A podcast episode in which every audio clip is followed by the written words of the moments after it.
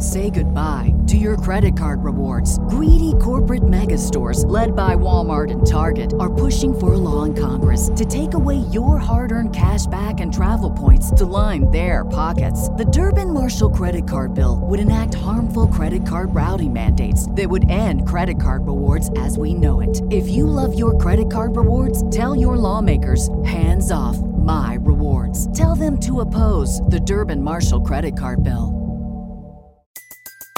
Everybody in your crew identifies as either Big Mac Burger, McNuggets, or McCrispy Sandwich. But you're the filet fish Sandwich all day. That crispy fish, that savory tartar sauce, that melty cheese, that pillowy bun. Yeah, you get it. Every time. And if you love the Filet-O-Fish, right now you can catch two of the classics you love for just $6. Limited time only. Price and participation may vary. Cannot be combined with any other offer. Single item at regular price. Ba da ba ba ba.